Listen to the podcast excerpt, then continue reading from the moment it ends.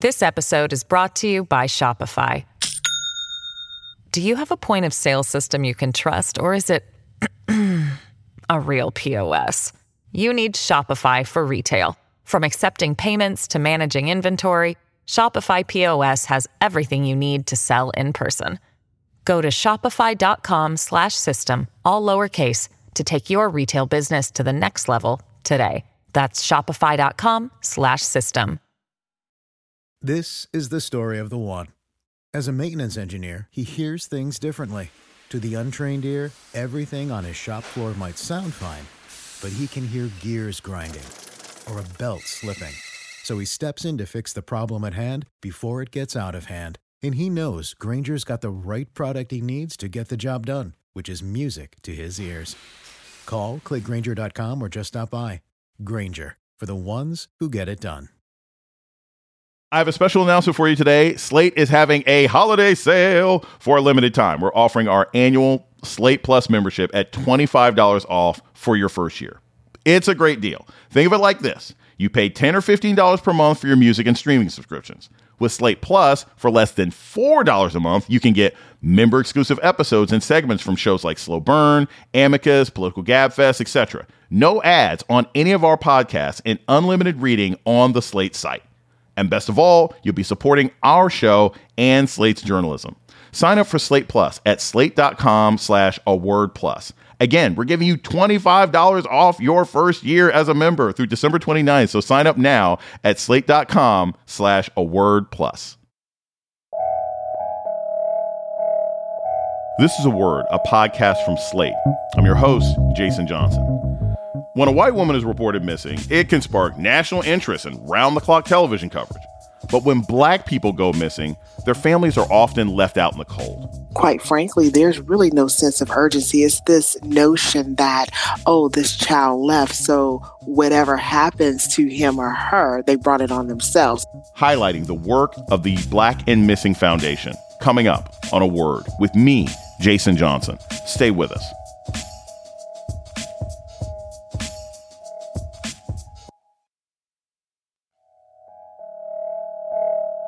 Welcome to A Word, a podcast about race and politics and everything else. I'm your host, Jason Johnson. The story of Gabby Petito transfixed much of the nation earlier this year. When the young blonde woman went missing on a trip with her boyfriend, cable news and social media churned out endless updates and tips, which eventually contributed to discovering her body and revealing her killer. But for black families, black men, black women, and black children that go missing, trying to find loved ones can be a lonely and devastating journey. They frequently fight to persuade police to do anything, even to take a report. And you can forget cable news. Often local media won't take these stories seriously, and family members feel they have to lead their own investigations to have even the smallest chance of bringing their loved ones home. That issue is at the center of H B O's recent documentary series, Black and Missing.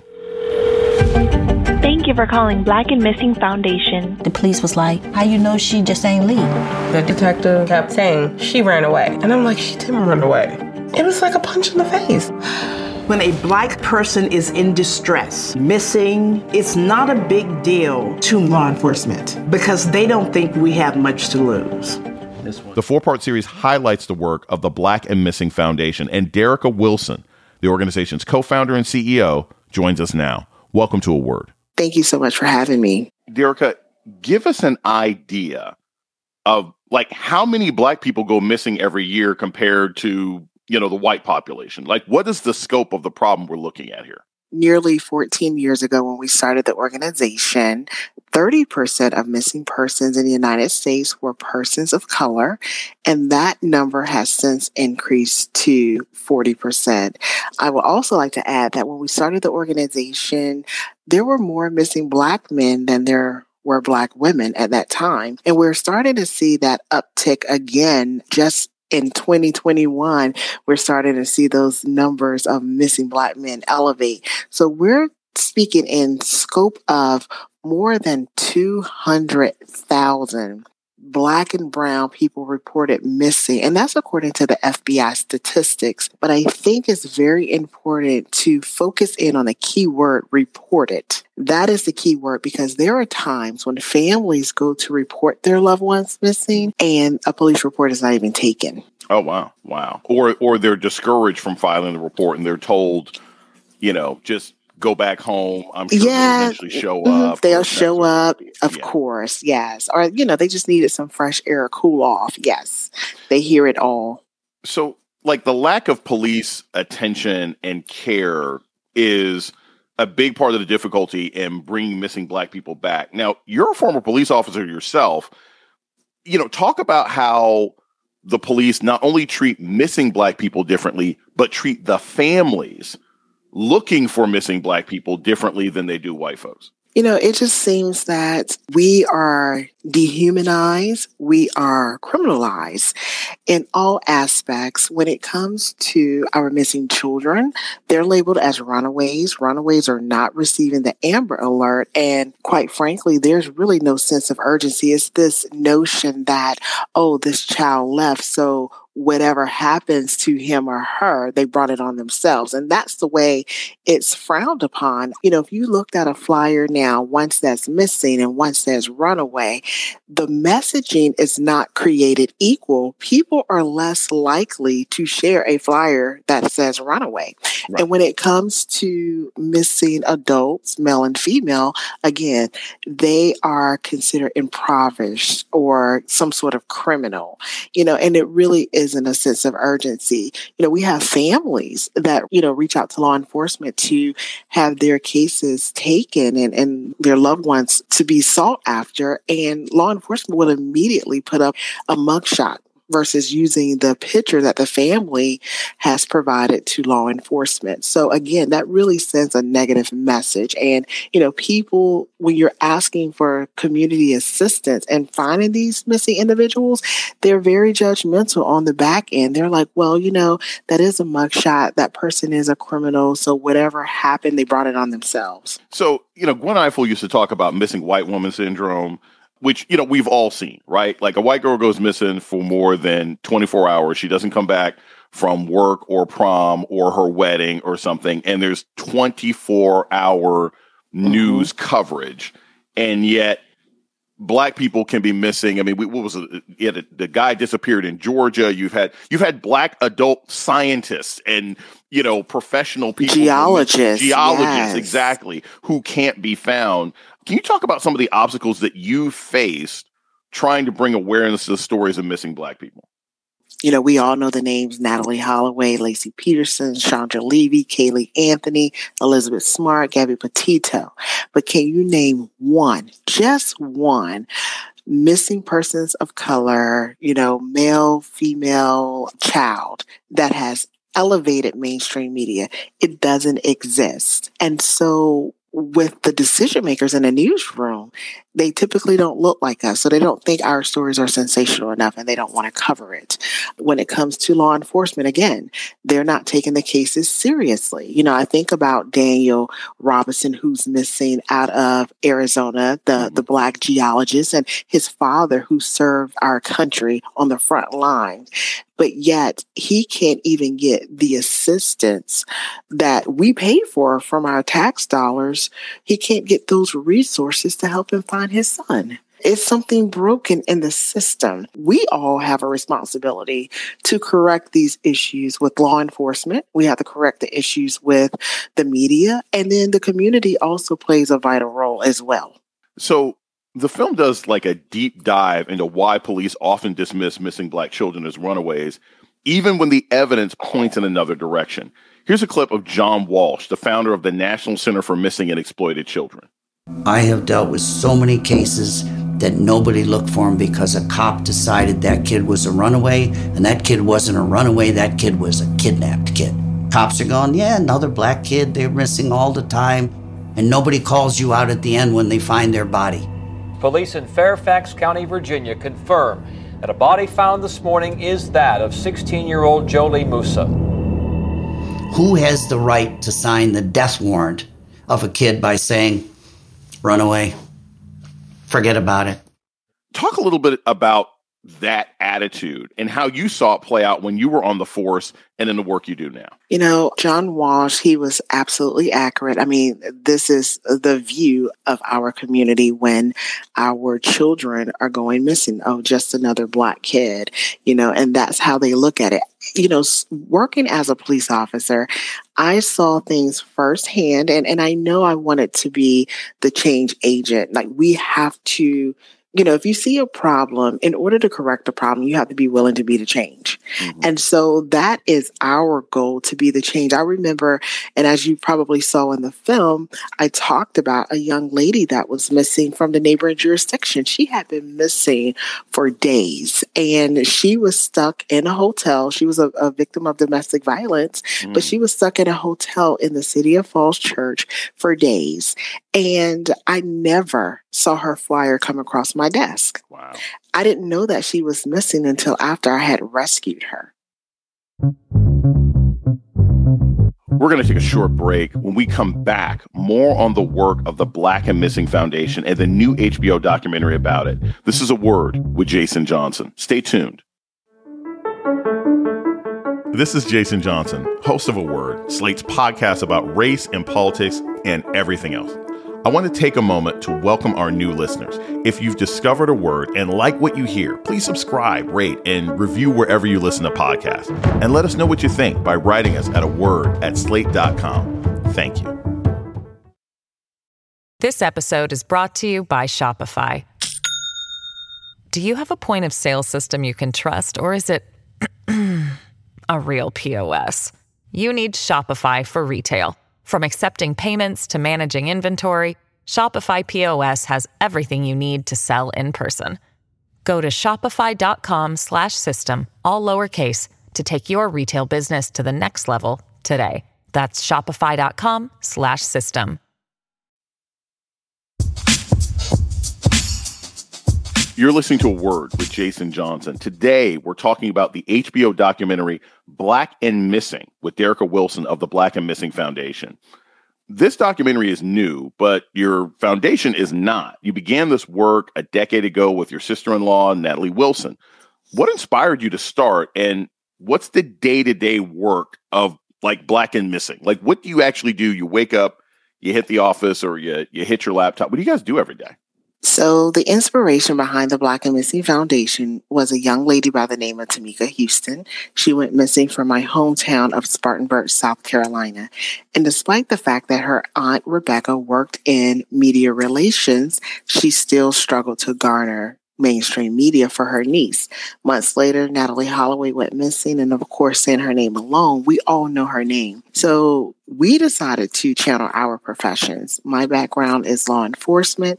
Natalie's background is media relations, and those are the two critical professions needed in finding our missing. So when we started the organization, the goal was to simply just bring awareness to our missing person cases across this country, but it has morphed into much more because we realize that these families need so much. They're desperate. So a typical day for us, because Natalie and I both work full-time jobs, mm-hmm. our days start extremely early in the morning and they end very late at night. So what we're doing is we are coaching them on working with law enforcement, coaching them with the media, because we do have media partners, and give them the opportunity to get their stories out there. Um, Black Press has been fantastic to us.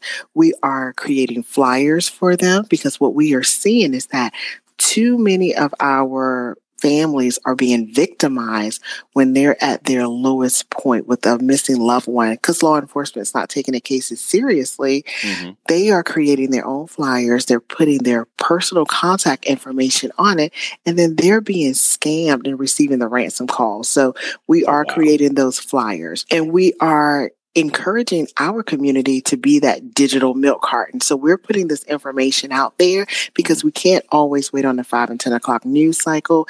And we understand that not every case is going to elevate to mainstream media. So we want to get this information out there because we firmly believe that someone knows something, and we just need that someone to come forward with information. We assist families with prayer visuals, candlelight visuals. We help them distribute flyers. We actually create flyers for them them for distribution and send it to them. We help the families, you know, sadly, when their loved one has been found deceased, we help them with the burial expenses. You know, we help them secure private investigation services. And the list just goes on and on because they need it. And these families become part of our family. I want to talk a little bit more about this idea of people being sort of scammed at their lowest time, right? Mm-hmm. You put your information out there, your son is missing, your daughter is missing, your husband, your grandmother, your aunt. What kind of scam artist targets a family that's missing somebody? So we have the scam artists that are targeting families that we are working with. They're actually telling them, you send me money, I will tell you where your loved one is. Wow. So just ransom. And just ransom. They're getting those ransom calls, those ransom text messages. We have seen families lose their life savings. We have seen families lose their homes, go into foreclosure because, again, they're desperate. And, you know, think about this. Think about if you misplace your keys or your wallet or your cell phone. Everybody. You are in a panic. Your anxiety is through the roof. Now, multiply that times a million for someone that has a missing loved one.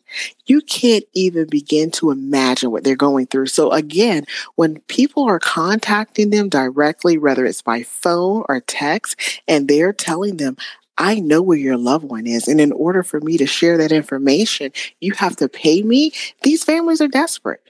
And that is what we are doing to take away this element. You know, we don't want them being scammed. We don't want them falling victim. So we are creating these flyers ourselves. And the flyers contain the contact information for law enforcement and for our organization. And we have our information on there because we do understand and recognize that there is a lack of trust when it comes to the minority community and law enforcement. So right. We get tips before law enforcement in many cases. And even in the documentary, you know, with the Kennedy High case, which was a success, the tip came into us mm-hmm. instead of police because police wasn't taking her case seriously anyway. In this next clip, so we're hearing from April Hall, whose daughter, Amaria Hall, has been missing since July of twenty nineteen. I'm going to the state police.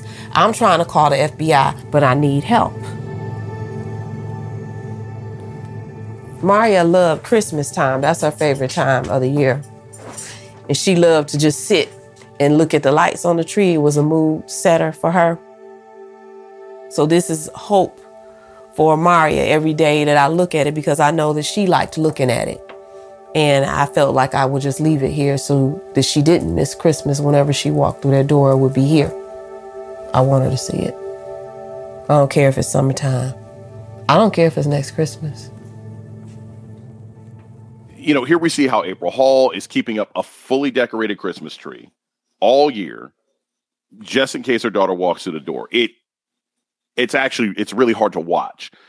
What kind of emotional toll does this start to take on the relatives of missing people? What kinds of things are happening to the family? And then, honestly, what kind of emotional toll does this take on you?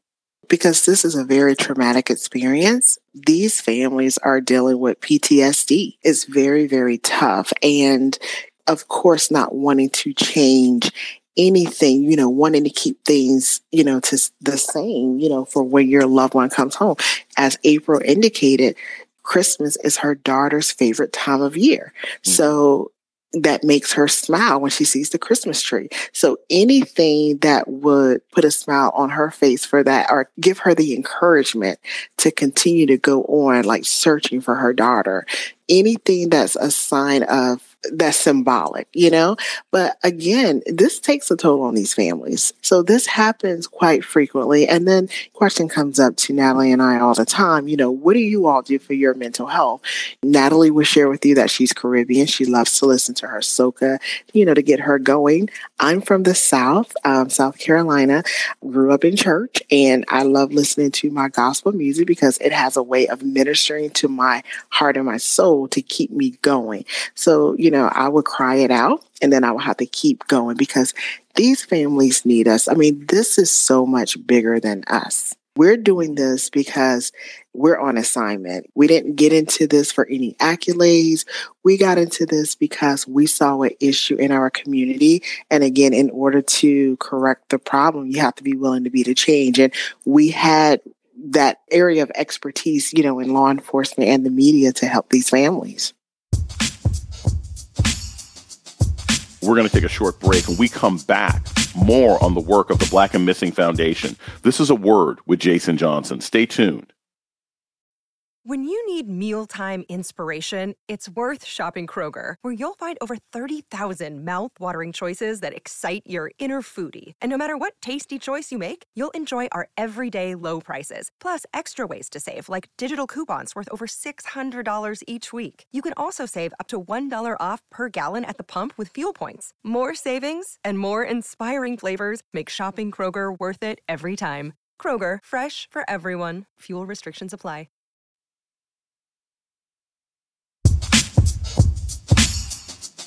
You're listening to A Word with Jason Johnson. Today, we're talking about searching for missing African Americans with Derrica Wilson. She is the co-founder and C E O of the Black and Missing Foundation, Incorporated. What do you think needs to be done from a policy standpoint to ensure that Black people have the resources they need when somebody they care about goes missing? First and foremost, we need to change the classification when it comes to children going missing. We need to get rid of the term runaway. They're missing. Mm-hmm. That's first and foremost. Secondly, we need to change the reporting structure. So in most states, you must wait twenty-four hours before you can file a missing persons report. But we all know that the first twenty-four to forty-eight hours are the right. most critical moments. So we need to get rid of that and have these police reports taken immediately. And then we need to just review. Law enforcement needs to review their best practices. There needs to be enhanced training when it comes to missing person cases, because I can honestly say after spending six months in the police academy, we only dedicated one to two hours to missing person cases. So there's much more training that needs to take place with that, as well as sensitivity and cultural diversity training. That is very important. So let's say I'm a family right now. We have an aunt who is suffering from Alzheimer's. She's disappeared. A son who has not come back from college, and we expected him here, you know, two or three days ago. What do you tell a family at the beginning of this ordeal? What do you tell a family that may be listening to this right now, and they are in that first twenty-four hours? What can they do? What they can do is, number one, file a police report. They need to be very persistent. If police try to give them any pushback, they need to make those phone calls, um, establish that phone tree. Who was the last person to see them? You know, what were they wearing? You know, have an available photo. Contact the Black and Missing Foundation. Allow us to help you. And looking to the future, like, how do you see the Black and Missing Foundation continuing to make an impact? Well, we're going to keep going. Um, this is a movement. Again, this is so much bigger than us. So what we want to do, and, and we're starting to see the narrative change. We want to have a seat at the table because we want law enforcement to look at us as partners. You know, we want to help them close these cases. They have to rely on advocacy groups because we understand that not enough resources are dedicated, you know, to the missing person units with these respective police departments. You know, we have started being invited to these newsrooms with these executives to talk about how they handle these cases, you know, whether it is unconscious or, or, or conscious.